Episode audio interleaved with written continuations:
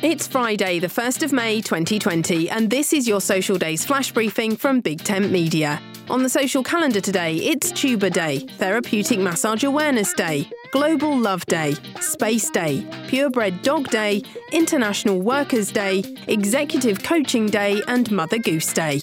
Mother Goose Day is a celebration of storytelling and fairy tales. So, who was Mother Goose?